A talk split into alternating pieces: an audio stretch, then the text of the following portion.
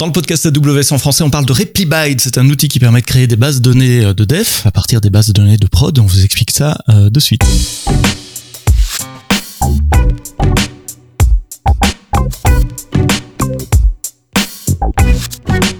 Bonjour, bienvenue dans le podcast AWS en français, comme tous les vendredis matins. Nouvel épisode, une semaine sur deux avec un invité, une semaine sur deux euh, où je parle tout seul des nouveautés AWS. Cette semaine, c'est la semaine de mon invité. J'ai le plaisir de recevoir Romaric Philogène, CEO, cofondateur de Covery, qui était déjà venu dans le podcast pour les fidèles, les plus fidèles d'entre vous, parce que j'ai dû aller remonter dans les archives. C'est le numéro 18 en février 2020, donc il y a il y a trois ans maintenant. Euh, c'est assez incroyable.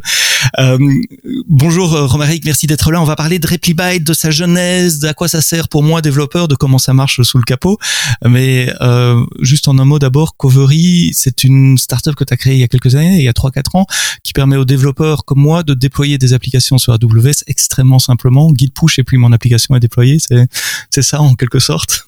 ouais. Salut Sébastien et c'est un plaisir d'être d'être présent. Euh, Aujourd'hui, effectivement, on avait discuté au tout début de de, de, de Covery, l'aventure Covery, donc c'est un, un vrai plaisir. Et euh, exactement, la mission de Covery n'a pas n'a pas changé ou presque. Euh, du coup, euh, effectivement, de pouvoir déployer des applications de manière extrêmement simple euh, sur le cloud, sur AWS pour les utilisateurs. Aujourd'hui, on a commencé quand on s'était eu, je pense qu'on était dans les alentours des 50 développeurs qui utilisaient mhm. la plateforme. Aujourd'hui, on en a plus de 40 000. donc, il y a eu un il y a quand même un, une, une, une, certaine croissance. Voilà, exactement. Et, euh, et euh, en gros, voilà, cette mission est toujours là. Comment est-ce qu'on permet à, quiconque, à n'importe quel dev, de pouvoir bénéficier finalement des services AWS qui sont mis à disposition, de pouvoir déployer ces applications extrêmement simples. Et aujourd'hui, on a été encore un petit peu plus loin. C'est notamment dans une optique de comment est-ce qu'on permet aux équipes de développement de pouvoir bénéficier de ce qu'on appelle des environnements à la demande, éphémères ou non, euh, pour pouvoir bah, développer toujours de manière plus rapide, pouvoir tester des features, etc., etc. Et euh, c'est là où ça devient intéressant et que ça me permet de faire une jonction notamment avec ReadyByte. donc, donc, je peux je peux créer une branche sur mon projet, ça me crée un environnement pour tester euh, cette branche. Euh, c'est ça l'idée, j'ai bien compris. Exactement, exactement. Et, et, quand je suis dans une branche, bah forcément j'ai besoin de données aussi, donc j'ai besoin d'une base de données, et donc souvent on doit se palucher une copie de la base de données à la main, et c'est là qu'arrive RepliByte.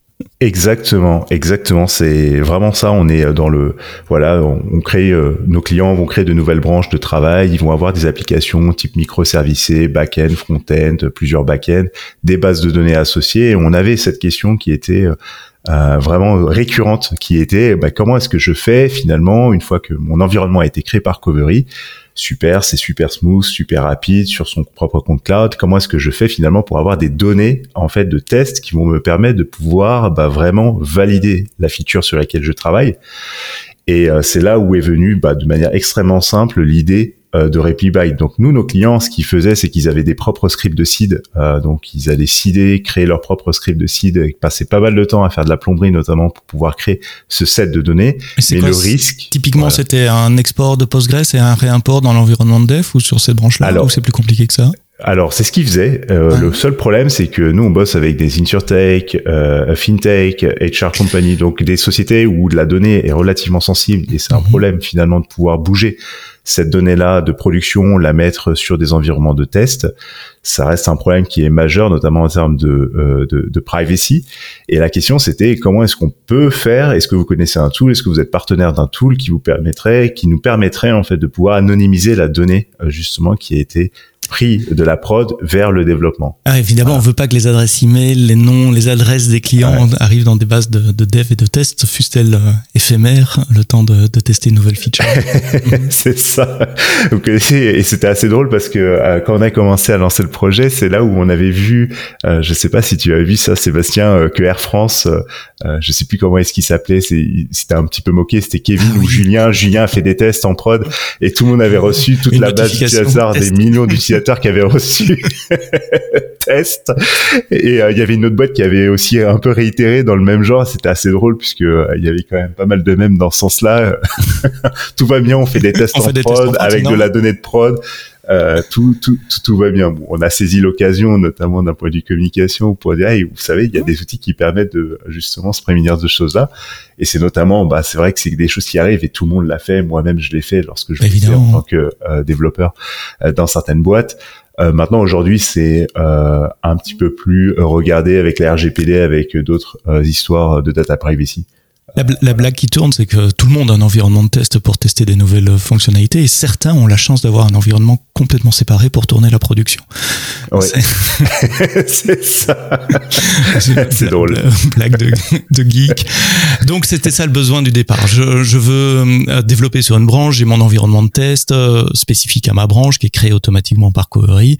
Et donc je dois alimenter cette euh, branche, cette infrastructure temporaire avec des données similaires à la prod, mais pas exactement les mêmes, donc anonymiser notamment les données. C'est ça que fait RepliByte. J'ai bien compris, c'est un bon, un bon résumé. Exactement, c'est vraiment exact. Comment, je peux l'utiliser? Comment je démarre? Si je veux l'utiliser C'est voilà. Alors déjà, c'est un produit, un projet open source, 100% open source, qui est pas du tout. Euh, c'est-à-dire que même si vous n'utilisez pas euh, Covery, si tu n'utilises pas Covery, tu peux en bénéficier. Aujourd'hui, on a pu, on a pu euh, tracer puisqu'on a les informations en fait de mhm. plus de 1000 boîtes qui utilisent ce produit-là. On a des boîtes comme Cloudflare, des ingénieurs de boîtes comme Cloudflare, Google, même chez Amazon, on a eu des retours et des personnes qui utilisent en fait le produit puisque c'est relativement convenient. Et nous, on l'a créé en fait dans une optique, donc c'est une licence euh, il me semble. Alors je MIT. pas de bêtises, MIT. je suis sur la euh, page GitHub là maintenant. Voilà, bah super. Merci. Euh, euh, je me souvenais plus de la licence qu'on avait mis, mais vraiment c'est un produit qui peut être exploité, réexploité, réutilisé, modifié et réadapté sans mhm. aucun problème. Et de la manière dont on l'a créé, c'est que c'est un, un, seul binaire. Il n'y a pas de dépendance, il n'y a pas de serveur, il n'y a rien du tout. Hein. C'est-à-dire que c'est vraiment un binaire qu'on va pouvoir installer sur sa machine, hein, tout simplement en faisant sur macOS brew install euh, euh, replibyte ou apt apt install replibyte voilà, sur Linux, et pouvoir bénéficier finalement de, euh, de, de, de, cet outil-là. Donc c'est un binaire euh, qui a été créé, donc euh, derrière c'est en Rust, hein, ça a été codé en Rust, qui est installable, utilisable, il n'y a pas de dépendance externe, et de là on va pouvoir bénéficier et créer, notamment à partir d'un dump existant ou, ou pas, ou d'une connexion à une base de données en fait source, on va pouvoir créer un dump tout simplement en fait de, de test à partir de celui-ci. Mm-hmm. Voilà. Voilà. Euh, je peux rentrer un peu plus dans le détail puisqu'il y a un fichier de configuration et comme je disais, euh, la, partie qui est vraiment intéressante puisque la question ça serait ok mais quelle est euh, finalement la différence entre bah, utiliser un, un, un, PG par exemple sur PostgreSQL un PG dump versus RepliByte, c'est qu'on a vraiment cette notion finalement d'anonymisation de la donnée qu'on va pouvoir déclarer, c'est-à-dire le schéma de sa base de données, on va pouvoir le déclarer dans un fichier de configuration. Mhm. Et lorsqu'on va faire l'opération, notamment replibyte, euh, euh, dump, euh, create, etc., on va, ça va anonymiser la donnée on the fly. Donc in memory, vraiment, donc byte by byte, on jug, on, on parse, on analyse les données qui passent, qui transitent, etc., et on va pouvoir anonymiser la donnée et tout simplement la restituer en fait dans un dump ou dans une source. Soit on peut la réinjecter dans une base de données directement, ou soit on peut passer par ce qu'on appelle un data store euh, intermédiaire directement. Alors on passe toujours par un data store qui peut être un disque ou qui peut être une fait une bucket S3 euh, simplement. Et ça veut dire que je dois définir un, un, modèle de données, un fichier de configuration qui dit quels sont les champs qui contiennent de la donnée euh, sensible? Oui, exactement, exactement. C'est un YAML, un JSON, un truc comme ça. Et c'est un YAML, c'est un mhm. YAML, hein, voilà, exactement. On va pouvoir telle table, telle colonne. Exactement, exactement. Et comment vous anonymisez Vous anonymisez, vous mettez des petites étoiles, vous remplacez par des données euh, euh, random, un dictionnaire. Ouais, c'est euh, alors euh, c'est au choix de l'utilisateur, c'est-à-dire qu'on a une notion qu'on a appelée les transformers, donc on mhm. peut utiliser euh, mhm. rien à voir avec le film ou donc on a euh, en fait des modules qui s'appellent les transformers qu'on va pouvoir utiliser sur chaque champ de colonne qu'on va déclarer, on va pouvoir dire écoute je veux pouvoir appliquer ce transformer là. Donc si on veut une séquence random, si on veut juste hacher en fait un email, si on veut en gros appliquer tout type d'opération, on peut le faire. Donc on a des, des transformers qui sont built notamment dans RepliByte, donc tout le monde peut y contribuer et en créer en fait de nouveaux. Et on a même la notion, et là c'est intéressant, notamment de euh, transformer de type euh, WebAssembly. C'est-à-dire que euh, toi, c'est, voilà, Sébastien, tu veux créer ton propre euh, plugin transformer, tu veux pas forcément le partager avec la communauté parce que ça n'a pas forcément mhm. beaucoup d'intérêt, mais tu veux pouvoir appliquer des opérations de transformation, notamment sur de la donnée que toi euh, tu comprends et tu connais, et ben tu vas pouvoir créer ton propre plugin en fait WASP que tu vas charger en fait au runtime, notamment sur RepliByte. Ça se fait très simplement, c'est expliqué dans la documentation et ça marche très très bien.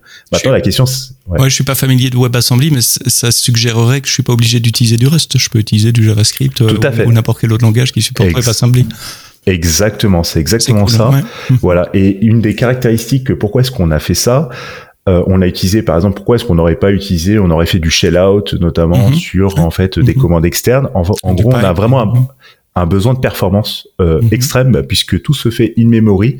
Alors, euh, je moyenne pas tout exactement parce qu'on a des opérations type subsetting qui permet de réduire la base de données euh, qu'on euh, euh, euh, target, c'est-à-dire Mhm. que si on part d'une base de données de 1 Tera, on veut peut-être récupérer que 5% de cette Mhm. base de données là et du coup avoir une taille moindre. Là, on va pas pouvoir faire les opérations full in memory, mais par contre sur la partie euh, vraiment euh, processing de toute manière transformation, on a besoin d'un maximum de performance puisque on va traiter chacune des rows, chacune des colonnes avec ces transformants-là. Donc, si on commence à faire des appels système à chaque fois pour pouvoir ouvrir le binaire, etc., lire la donnée, la passer, euh, euh, faire la transformation, c'est un problème. Et c'est là où WebAssembly, notamment lorsque c'est chargé in memory, on va pouvoir faire vraiment ces opérations de manière extrêmement rapide euh, sur, dans le programme lui-même. Euh, Techniquement, c'est chargé dans le dans le process ou, ou- ou- Oui. comme comme une librairie dynamique qui est, qui est chargée Ouais. dynamiquement? D'accord. Oui, tout à fait, c'est ça. On Mhm. utilise euh, Wasmer en, en, en runtime. D'ailleurs, je passe le bonjour euh, à Cyrus, euh, qui est qui est qui est le. CEO de, de Mhm. cette de cette boîte-là et de ce projet, de ce produit open source qui est super. Et on utilise Was- Wasmer en runtime qui nous permet de charger notamment euh, euh, tous ces modules-là. Alors, tu as parlé d'un data store intermédiaire, j'ai pas trop compris pourquoi. c'est quoi? Il, il rentre où dans l'image euh, entre la base de données source et destination? Ouais, c'est une super bonne question. En gros, il faut remettre un peu les choses dans le contexte, c'est-à-dire qu'on travaille nous nos clients et la plupart des boîtes en fait travaillent dans des environnements isolés. Leur production va être isolée, isolée du staging, Mhm. le staging va être isolé en fait du développement et tout ça tourne dans des VPC si on parle en terminologie euh, Mhm. AWS, tourne dans des VPC vont être dans des VPC différents si ça a été euh, structuré de la bonne manière. OK. Le data store est extrêmement important parce qu'il nous permet, entre autres, de pouvoir faire déjà RepliByte et un binaire euh, standalone, c'est-à-dire qu'on va pouvoir le rapprocher le plus possible de la base de données de prod euh, sans qu'il y ait euh, de leak de données, c'est-à-dire il n'y a pas de fuite d'information, la donnée ne sort pas de ce VPC et de cet environnement-là. Ça, c'est une caractéristique qui est première et qui est importante, c'est-à-dire que lorsqu'on va faire le dump, lorsqu'on va créer notamment notre seed depuis avec RepliByte, on va pouvoir le faire in place dans le VPC de production et on va pouvoir euh, stocker un dump à un endroit donné. C'est ce dump là qu'on va vouloir stocker qui est très important de pouvoir exposer à l'ensemble des autres environnements. Donc il a été déjà anonymisé, donc il n'y a pas de risque de données qui fuient Mhm. et qui va être posé dans une bucket S3. S3, ça fait Légion, c'est accessible depuis euh, n'importe quel service. C'est un service qui est utilisé partout. Euh, partout, donc euh, sans, sans restriction. Et c'est là où on va pouvoir utiliser RepliByte dans les autres environnements, aller sourcer la donnée directement euh, depuis S3 et de pouvoir euh, la réimporter. Et d'ailleurs, il y a un point qui est extrêmement important et de la manière dont on a conçu le produit, c'est qu'on n'a pas de base de données. C'est-à-dire vraiment, c'est un binaire standalone. Il n'y a pas de base de données. Par contre, on met à la racine euh, euh, de la bucket dans laquelle on va stocker, on va mettre en gros un fichier qu'on appelle metadata qui contient juste tout simplement c'est un JSON avec euh, la structure et les informations notamment de backup et de restauration à ce niveau-là. Ce qui fait que quand on va se connecter sur cette bucket à partir d'un autre environnement, on va lire ce fichier metadata et on va pouvoir récupérer toutes les informations en De gros de données bah, voilà de la base de données du dump etc quand est-ce que ça a été fait? Oui, et puis il y a la question d'impact de performance aussi. Si vous avez 50 développeurs qui clonent la base de prod, vous n'allez pas aller lire la totalité des données 50 fois de, de la base de prod et impacter ses Exactement. performances. Le fait d'avoir ce dump intermédiaire, ça permet de, de faire la lecture qu'une fois euh, de la prod, peut-être le rafraîchir tous les semaines ou tous les mois, etc. exact Mais de pouvoir consommer cette copie intermédiaire et pas aller euh, impacter ex- la donnée de prod. Exactement, Sébastien, tu parfaitement raison, euh, parce que c'est vraiment un sujet hein, lorsqu'on fait un dump de la prod. Déjà, euh, la plupart des boîtes ont des process déjà de dump, ils vont utiliser des services chez AWS pour pouvoir gérer ces dumps Du et les exporter. Mhm. Voilà, faire du backup, et euh, on veut pas le faire, on le fait à certaines heures. Donc nous, on est capable, avec RepliByte, est capable de sourcer tout simplement d'utiliser un fichier qui existe déjà, de faire une opération une fois, puisque c'est quand même une opération coûteuse, vous payez Mhm. euh, tout de même les ressources hein, en termes de euh, processing.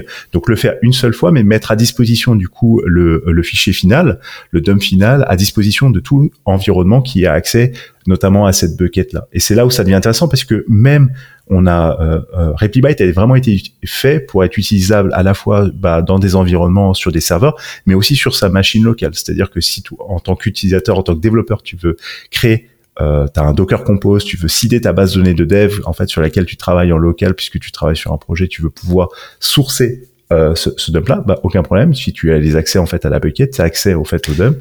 À tous les dumps et tu peux pouvoir le le le l'injecter en local. ce qui ce qui coûte cher en termes de performance, c'est c'est créer ce dump au fait parce que vous devez euh, faire un subset comme tu l'as dit peut-être d'une base de données énorme. On va pas copier euh, plusieurs terabytes, ça va être un, forcément un sous-ensemble. Il faut aussi appliquer les transformeurs de filtres. Euh, c'est là qu'il y a qu'il y a une opération lourde en termes de, de consommation I/O et CPU. Une fois que le dump est fait, importer et créer une copie de la base de données, c'est plutôt simple, je me trompe, ou je peux être naïf peut-être sur ce coup-là, mais c'est juste un port, euh, créer une petite base de données. Ah, franchement, c'est c'est ni plus ni moins que ça, exactement. Et euh, par contre, on a dans la dans l'expérience utilisateur, c'est vraiment un, point qui est extrêmement important chez nous, euh, chez Covery en général.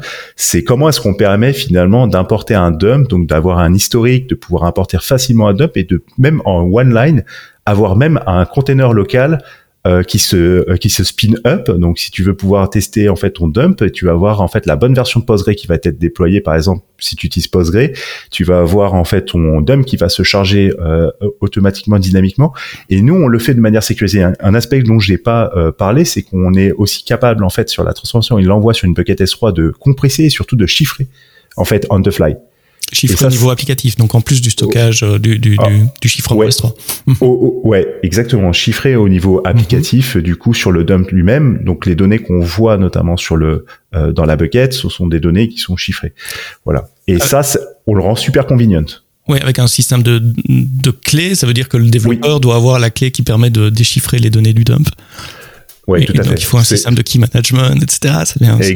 exactement. Et c'est là où on a eu des contributions relativement intéressantes avec STS, avec en fait d'autres mhm. euh, d'autres systèmes. Et c'est là où la communauté en fait a été super involved puisqu'on répond à un problème qui est juste. Euh, il y a tellement de boîtes qui ont ce, ce sujet, ce problème-là, et c'est là où on a des contributions, notamment sur cet aspect sécurité, parce que c'est toujours un sujet qui est relativement sensible. Comment est-ce que du coup on peut se partager des clés de manière sécure euh, sans avoir à les spreader partout. Quoi. Alors la création des environnements sur AWS se fait de façon automatisée, infrastructure as code, surtout avec Covery, mais pas que.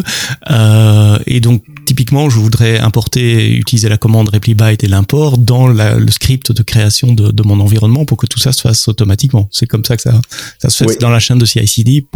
On apporte la base de données aussi. Exact, exactement. Vraiment à, à, à tout niveau. Euh, euh, et ce qui est assez drôle, c'est que souvent sur les frameworks, sur les, euh, dans tout plein de choses, c'est-à-dire même sur euh, GitLab par exemple, si on cherche à mhm. savoir comment est-ce qu'on peut signer une base de données sur tel framework qu'on va utiliser, euh, je pense par exemple à comment il s'appelle cet ORM Il y a un ORM, bref, en, en, en, TypeScript, JavaScript qui est super connu aussi. Ils ont de la documentation sur comment seeder finalement. C'est toujours le même problème, mhm. c'est comment seeder euh, du coup de la donnée de dev euh, pour pouvoir runner ses tests, pour pouvoir faire euh, juste de la validation aussi fonctionnelle. Et il y a des choses en fait dessus. Il prépare en fait tout ce qu'il faut, mais il, il, manque la matière finalement, le l'outil qui permet de euh, cider la donnée. Et c'est souvent à base de scripts manuels, etc. C'est là où on voit que c'est un peu la dernière roue du carrosse les gens ont pas trop envie de s'embêter, sauf que bah, tout le monde finit par être bloqué par cette partie-là. Ouais, ou faire des, des, bricolages qui sont pas nécessairement sécurisés. Il vaut mieux que une équipe regarde un peu la sécurité de ce truc-là, parce que c'est quand même clé. Ah, euh, c'est la pierre angulaire de la sécurité de ton environnement de développement et de test. Euh, complètement. Et d'ailleurs, c'était alors nous en six mois avec ce produit-là, on a été trois fois sur Hacker News en première page, et c'était souvent le, le le, le point qui en est, enfin tous les détracteurs qui parlaient vraiment de l'aspect sécurité, ne serait-ce que évidemment, et ce sont des points d'amélioration sur lesquels on va travailler, hein, parce que c'est pas un produit qui est parfait du tout, mais par exemple le fait de définir le schéma d'une base donnée, c'est un problème en soi puisque le schéma d'une base donnée est amené à évoluer, c'est-à-dire que si on oublie ou on omet euh, finalement d'indiquer un champ comme étant en fait privé, ça peut être un problème. On peut liquer une information. Mhm. Donc on a connaissance en fait des limitations. Ces limitations ne sont pas cachées. C'est un produit open source. Il ne demande qu'à être amélioré. Et ce sont des choses en fait sur lesquelles on va travailler. Mais l'aspect sécurité sur ce genre de produit, c'est clairement euh, euh, essentiel et c'est pour ça qu'on a voulu le faire le plus simple possible. Pas de serveur, pas de dépendance extérieure. Tout est maîtrisé sous contrôle dans un environnement cloisonné et euh, mais c'est des choses qu'il faut continuer à améliorer. Ce problème de, de description du, du, schéma de base de données, c'est une erreur humaine que tu décris, que, que tu décris là. C'est le développeur ou l'admin euh, database qui a oublié de dire tiens ça c'est le champ en mot de passe, c'est con. et, oui. ce, et, et, ce champ euh, est exporté tel quel sans transformation. Enfin bon, évidemment les mots de passe sont pas stockés en clair dans une base de données. Voyons, voyons. Mais euh, comment on peut pallier à ça? Parce que pendant que tu parlais, je me dis ah la place pour du machine learning qu'on pourrait essayer de découvrir automatiquement par l'intelligence artificielle quel est le type de données, faire des recommandations. C'est ce que fait Messi chez nous sur les Pocket S3 par exemple. C'est le genre de piste que tu as que as en tête. Ouais. Ouais, clairement, euh, c'est il y a ce, ce, ce, genre de passage. Encore une fois, la philosophie, c'est de garder un binaire simple, ouais, euh, performant. Voilà, c'est vraiment, alors c'est vraiment le, le, le, point derrière. Comment est-ce qu'on peut faire en sorte de traiter notamment ces cases-là sans avoir sans avoir besoin de serveurs externes, de mhm. commencer à partager de la donnée, de faire du processing longue durée, etc. Et c'est là où le challenge il est. Est-ce que je, je, serais plutôt un défenseur du comment est-ce qu'on peut faire vraiment les choses extrêmement simples. Est-ce mhm. qu'il y a une, une routine? Est-ce qu'on peut donner en fait un process euh, où on, on, on, intègre en fait RepliByte finalement dans son euh, release process aussi avec un fichier de conf au niveau de son euh, de, de, de, son projet? J'en sais rien, c'est encore en phase exploratoire, mais effectivement le, le, côté un peu magique qui serait de découvrir finalement les, les champs sensibles, ça serait un peu l'idéal. Euh, mais euh, c'est euh, très compliqué sans contrôle. Voilà. Par contre, une chose qui pourrait être relativement simple, ça serait de fournir notamment une interface ou un, un, un, diff en fait, être capable de pouvoir versionner les versions de schéma euh, et les changements en fait opérés et une validation finalement au préalable en fait des des, des, des changements de schéma, c'est-à-dire qu'il demande à être review. RepliByte ne fait plus euh, de, de backup lorsque le schéma en fait a été a, a, a mhm. changé. Après il y a la question de comment est-ce que tu notifies etc. Euh, blabla, euh, toujours avec cette optique de pas de serveur. Mhm. Euh, donc comment est-ce que tu fais en sorte que du coup ça soit un, indépendant complètement? euh, mais euh, ça pourrait être une piste aussi, c'est-à-dire détecter ces changements de schéma qui permettraient de garantir euh, qu'il n'y a pas de leak. donc voilà, vaut mieux, encore une fois, peut-être arrêter le process plutôt que d'essayer de faire des choses automatiquement qui risquent de ne pas marcher. du coup, on perd la confiance de l'utilisateur et c'est là où il faut pouvoir arbitrer. Quoi.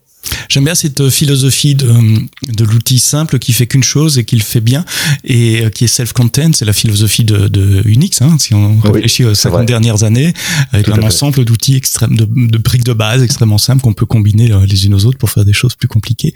C'est peut-être plus facile à maintenir, mais ça donne des challenges également. Euh, ce, ce, dont on vient de parler avec l'intelligence artificielle. Oui, effectivement, c'est pas facile à intégrer ce genre euh, de fonctionnalité dans cette philosophie-là. J'avais d'autres questions. Je Est-ce qu'il y a des limites de taille euh, euh, sur sur la base de données? J'avais pris quelques notes euh, pendant pendant que tu parlais. J'ai quelques questions comme ça parce que des bases de données de prod, ça peut être énorme. Oui, alors c'est une super bonne question et merci de la poser Sébastien. Déjà en base de données, juste pour clarifier, euh, RepliByte est intégrable avec n'importe quel type de base de données, que ça soit du SQL ou du NoSQL. Aujourd'hui, en gros, la communauté, moi j'ai créé le connecteur PostgreSQL parce que c'est une des bases de données majeures utilisées par nos utilisateurs, mais la communauté, et je remercie d'ailleurs les deux personnes qui ont été involved, notamment Fabrice et une autre personne sur le connecteur MySQL et MongoDB euh, qu'ils ont créé, mais on peut vraiment euh, associer n'importe quel type de base de données à ça. Donc ça c'est le premier point. En termes de taille de base de données, c'est une vraie une vraie bonne question. Aujourd'hui, RepliByte, en gros, on l'a fait pour des bases de données euh, moyennes, des alentours en fait inférieures à 100 gigas. Ça fonctionne bien sur des bases de données inférieures à 100 gigas, mais dès lors qu'on est au-delà, en fait, on va avoir des temps de processing, des temps vraiment qui sont relativement importants et ça demande aussi d'avoir dès lors qu'on fait du subsetting avoir une taille de disque relativement conséquente puisqu'on on reconstruit des index j'ai créé un système qui permet de reconstruire des index on mhm. the fly euh, et de pouvoir faire en fait des opérations, euh, notamment parce que le but du subsetting, c'est de garder une consistance entre la donnée, entre les différentes tables, en entre les différentes euh, voilà informations. Oui, j'avais j'avais pas pensé à ça, mais si tu enlèves des données d'une table de référence, il faut évidemment enlever les données qui, qui, qui, pointent vers, vers ces données-là. Donc il faut, comprendre les liens et les dépendances entre les tables. C'est ça. Ah oui, c'est pas évident du tout. Ça. non, et c'est de recréer une structure du coup une après, on peut la poser sur disque, mais du coup, il faut pouvoir mhm. la charger rapidement et pouvoir avoir ses index, notamment pour aller traiter la donnée rapidement. Ça, ça prend, en fait, euh, d'ailleurs, c'est une partie sur laquelle moi je travaille pour pouvoir améliorer les performances, mais ça prend beaucoup de temps. Et, euh, et aujourd'hui, c'est ce qui fait que c'est relativement limitant aussi, notamment pour pouvoir travailler sur des bases de données plus conséquentes. Mhm. Et c'est là où on voit aussi, et c'est pour ça qu'il faut accepter les limites d'un système. Je pense que c'est extrêmement important. Euh, euh, RepliByte, est-ce que RepliByte sera la solution, notamment pour pouvoir traiter des terras de données? Peut-être pas dans la version Mhm. euh, telle quelle en fait des Mhm. choses. Ça sera peut-être une version ouais. distribuée. euh, là, du coup, avec un serveur, avec un backend, etc. Parce que au final, là, on est sur des problèmes bah, juste euh, De physiques. scalabilité. Ouais. Exactement. Euh, on, on peut pas faire non plus de la magie. Euh, Il y a des choses qu'on peut faire ou ça peut être même une, un- une revue euh, d'un point de vue design finalement du comment est-ce que le produit fonctionne. Est-ce que des opérations ne pourraient pas les faire directement sur la base de données, utiliser le moteur ou de réinjecter ça, du coup utiliser un binaire de la base de données en local pour pouvoir faire des opérations Comme du coup Un bénéficier de du base de moteur. données, ça hein? Voilà, exactement. Je, suis en train de penser à haute voix, donc je dis peut-être des bêtises. Euh, il y aurait moyen de travailler d'un dump de la base de données. La plupart des bases de données permettent de faire un export, un dump, plutôt que de travailler sur le moteur, aller lire, dumper avec le moyen natif de la base de données, et puis avoir RepliByte qui utilise le dump comme source de données. Et là, vous avez tout le temps qu'il faut. Enfin, il y a, il y a moins de. Ah, mais c'est ce qu'on fait. C'est ce que vous ce faites que- déjà, d'accord. Ah, c'est ce qu'on peut, c'est ce que on- le choix encore une fois l'utilisateur. Euh, c'est ce qui, c'est exactement la manière dont RepliByte fonctionne aujourd'hui. T'as parfaitement raison. Mais tout le temps, euh, par exemple, une fois j'ai eu un, un utilisateur, il me dit ouais ça fait euh, sept jours que je fais tourner euh, RepliByte. Du coup il est encore en train de processer. Sept jours c'est long. Euh, c'est très long. Oui, dans une chaîne de CI/CD. Ah, Non, non, ah, c'est ah. c'est 7 jours pour, pour créer votre dump intermédiaire. Donc, c'est l'opération qui se fait une fois par mois, par trimestre, voire par année en fonction des use cases. Oui, c'est plutôt ça. C'est c'est la vraie question, c'est quelle est la récurrence finalement, Mhm. euh, quel est le, le niveau de fraîcheur dont j'ai besoin d'avoir pour mes données, sachant que encore une fois, s'il y a une modification de schéma sur des produits, nous on bosse avec des, boîtes qui sont quand même relativement dynamiques ou euh, Mhm. qui changent Ça beaucoup change en fait. Ouais. Voilà, ça change tout le temps. C'est finalement la fraîcheur de ces euh, de, ce- de ces données là. Est-ce qu'elles ont besoin d'être rafraîchies tous les jours? Est-ce que c'est toutes les semaines, tous les mois, euh, toutes euh, tous les semestres, toutes les, tous les ans, c'est ça qui va vraiment conditionner finalement l'aspect performance et là où, où être plus ou moins sensible. Mais voilà, ça dépend encore une fois. Mais euh, la chance, c'est que euh, dans et ça, du coup, euh, j'ai fait ma petite analyse marché de mon côté par rapport en fait à nos utilisateurs. Les bases de données, finalement, c'est assez paradoxal. C'est-à-dire qu'on parle de big data, on parle de euh, du cloud et de pouvoir de stocker énormément de données, etc.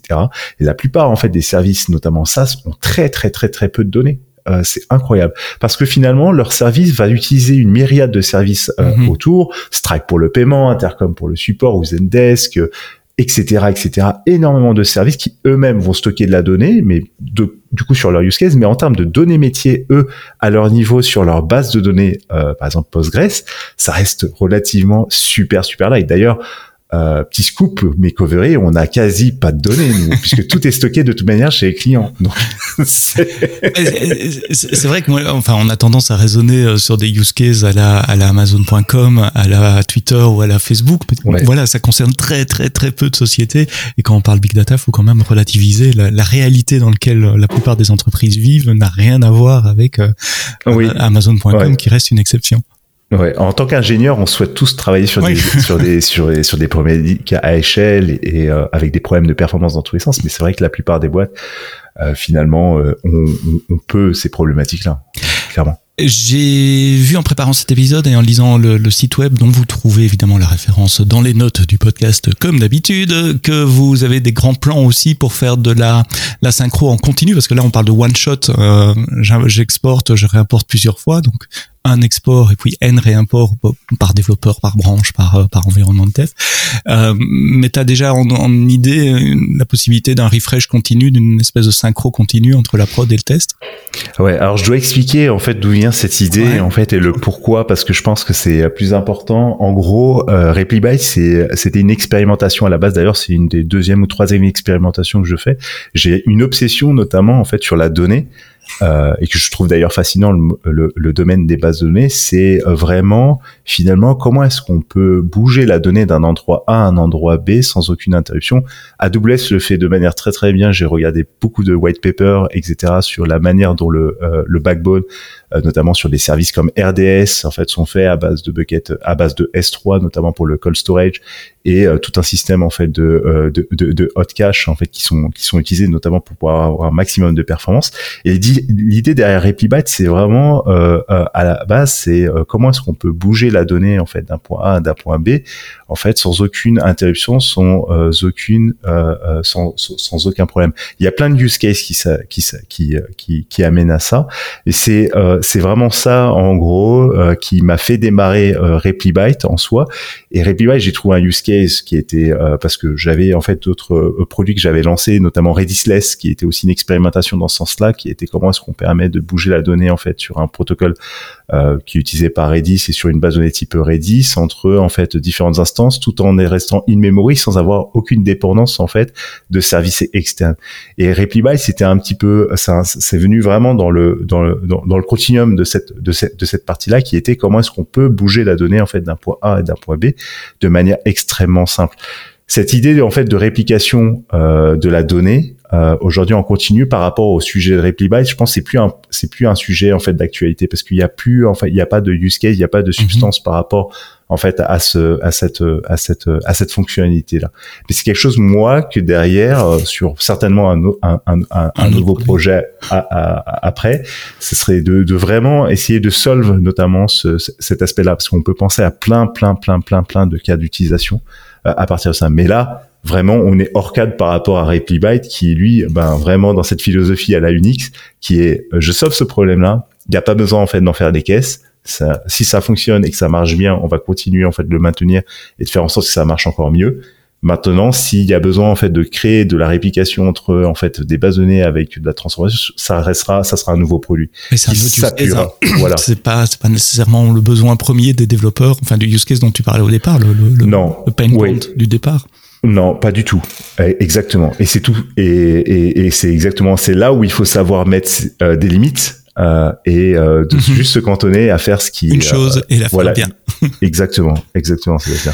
En préparant ce podcast, on parlait aussi de DMS Data Migration Service, qui est un service AWS de, de migration de données, et, et j'avais posé naïvement encore une fois la question c'est quoi la différence? Maintenant que tu as expliqué le use case de RepliByte, pour moi c'est très clair. Donc DMS c'est de la migration pour migrer d'un cloud à un autre, de on-prem vers le cloud, ou éventuellement euh, d'un environnement à un autre, une base de données complète et migration one shot ou continue. Ici, on est, t'as parlé de deux fonctions très différente qui est le, le subsetting que, personnellement en tant que développeur ça me touche immédiatement parce que je peux avoir une petite base de données de 50 mégas sur, sur mon laptop local qui, qui a un subset consistant des données de la prod et l'anonymisation pour les données euh, personnelles qui sont deux choses dont, dont, DMS ne fait pas. Donc ce sont pas les mêmes produits pas les mêmes euh, euh mm. use cases pas les mêmes cibles. Ici on parle plutôt pour les développeurs. DMS c'est plutôt pour les, les responsables de Nafra les, les, les DBA etc c'est plus clair aussi. Et je voulais le dire explicitement parce que peut-être que en nous écoutant, vous vous posez la même question que moi, dire oui, mais il y a déjà un service, euh, et donc autant autant euh, clarifier. Euh, petite dernière chose pour euh, terminer, parce que j'entends ce mot-là de plus en plus autour de moi, et tu l'as dit au début, développer en Rust. Pourquoi? Alors, la, la, la... Rust. ouais. Alors déjà, j'aime, j'aime beaucoup Rust, euh, mais là pour le coup, c'est vraiment ces aspects performance, c'est-à-dire traitement in memory. Euh, et avoir vraiment euh, la finesse, euh, le contrôle en fait nécessaire pour pouvoir faire toutes ces opérations in memory. C'est important parce que nous on traite vraiment lorsqu'on utilise RepliByte, tout est traité byte par byte et on va analyser. On a, j'ai un, il y a un lexer parseur que j'ai, j'ai, créé qui permet en fait de vraiment restructurer l'information et de la euh, et, et, derrière, on va l'analyser, hein, vraiment cette information. Donc il y a tout cet aspect performance in memory qui doit être fait dans un temps et un laps de temps qui est relativement relativement court pour chacune des opérations. D'ailleurs, là, je suis en train d'écrire des benchmarks pour pouvoir voir les régressions et pouvoir améliorer notamment et euh, les performances. Typiquement, euh, euh, j'utilise là aujourd'hui, je m'étais pas trop pris la tête un, un, vecteur, donc une liste en, mmh. euh, qui va être sans, sans, sans taille fixe euh, à, à, louer sur la sur la HIP. Euh, c'est très convenient notamment en termes de développement, mais c'est mmh. aussi très euh, pénalisé en termes de performance. Du coup, là, je suis en train de restructurer cette partie-là avec une taille, avec un buffer, un arrêt sur la stack, mmh. voilà, taille fixe, qui va permettre en fait d'augmenter les performances. Bon, on perdra un petit peu, notamment parce que je ferai une surallocation, mais il y a aussi des modules qui permettent en fait de faire une réallocation, notamment sur la si on dépasse. Et là, je suis en train de bencher notamment toute cette partie-là, puisque on fait tellement d'opérations par seconde, en gros, sur euh, le processing, sur le parsing, sur le processing, que euh, des changements comme ça mineurs euh, ont un impact qui est énorme, notamment sur les performances. Et là, Rust est vraiment hyper, hyper, hyper pertinent. Voilà, c'est le côté très euh, terre à terre et pragmatique. Alors qu'en fait, Rust, c'est super bien et j'ai adoré et j'aurais pu le faire dans un autre langage aussi. non, mais c'est marrant parce que euh, on a eu une présentation interne cette semaine sur l'usage de Rust chez, chez Amazon. Juste, voilà, pour éviter de perdre tout le monde dans ces dernières minutes du podcast, c'est un langage de programmation relativement nouveau, quelques années, euh, très bas niveau comparable au C, C++, mais avec des tas de mm. fonctionnalités euh, produites par le compilateur euh, pour la, la sécurité, notamment la gestion de la, la mémoire, qui rend le choix de ce langage euh, euh, intéressant pour ceux qui font du développement relativement bas niveau, du, du, développement performant ou du développement dans des environnements sécurisés. Le stack HTTP3 SSL de CloudFront est développé en Rust. La micro VM qui permet de faire tourner vos fonctions Firecracker. Firecracker est développé en Rust. Et on voit de plus en plus de, de, gros projets partir en Rust et c'est intéressant. Je suis en train de me poser la question est-ce que je dois m'y mettre ou pas? Donc je collecte des données euh, à gauche et à droite. J'avoue que les, les, exemples de code que j'ai vus jusqu'à présent sont un peu. Euh, il y, a, y, a, une courbe d'apprentissage, on va dire. ouais, le, le, langage en lui-même est, est, relativement haut niveau, on va dire, qui est relativement simple. On pourrait même se dire, bah, je connais très bien cette syntaxe. Il y a tous les concepts en fait autour de la mémoire, effectivement, euh, où on se fait relativement piéger au départ. Et c'est cette courbe de mémoire là dont tu parles, Sébastien. Courbe d'apprentissage euh, de TrepiByte, donc un outil qui permet de, de créer des bases de données de dev et de test euh, euh, qui représentent, qui contiennent les données de la production, mais un sous-ensemble consistant et anonymisé pour des questions de, de sécurité, évidemment. Un outil standalone que vous pouvez installer euh, côté serveur et côté client et inclure dans vos euh, pipelines de CI/CD pour créer vos environnements chaque fois que vous faites des branches euh, de test sur sur Git un bon résumé en une minute de ah, ce que c'est magnifique. Et c'est en open source, c'est sur GitHub. Vous avez les liens évidemment dans euh, les notes du podcast. Romaric, merci d'avoir été là, d'avoir expliqué ça avec beaucoup de clarté. De clarté, pardon. Tu es CEO et cofondateur de Covery. Covery, c'est un environnement pour déployer vos applications extrêmement simplement sur AWS. Merci d'avoir écouté ce podcast en français jusqu'au bout. Merci Romaric. À la prochaine et euh, rendez-vous euh, vendredi prochain pour un prochain épisode. D'ici là, quoi que vous codiez, codez-le bien.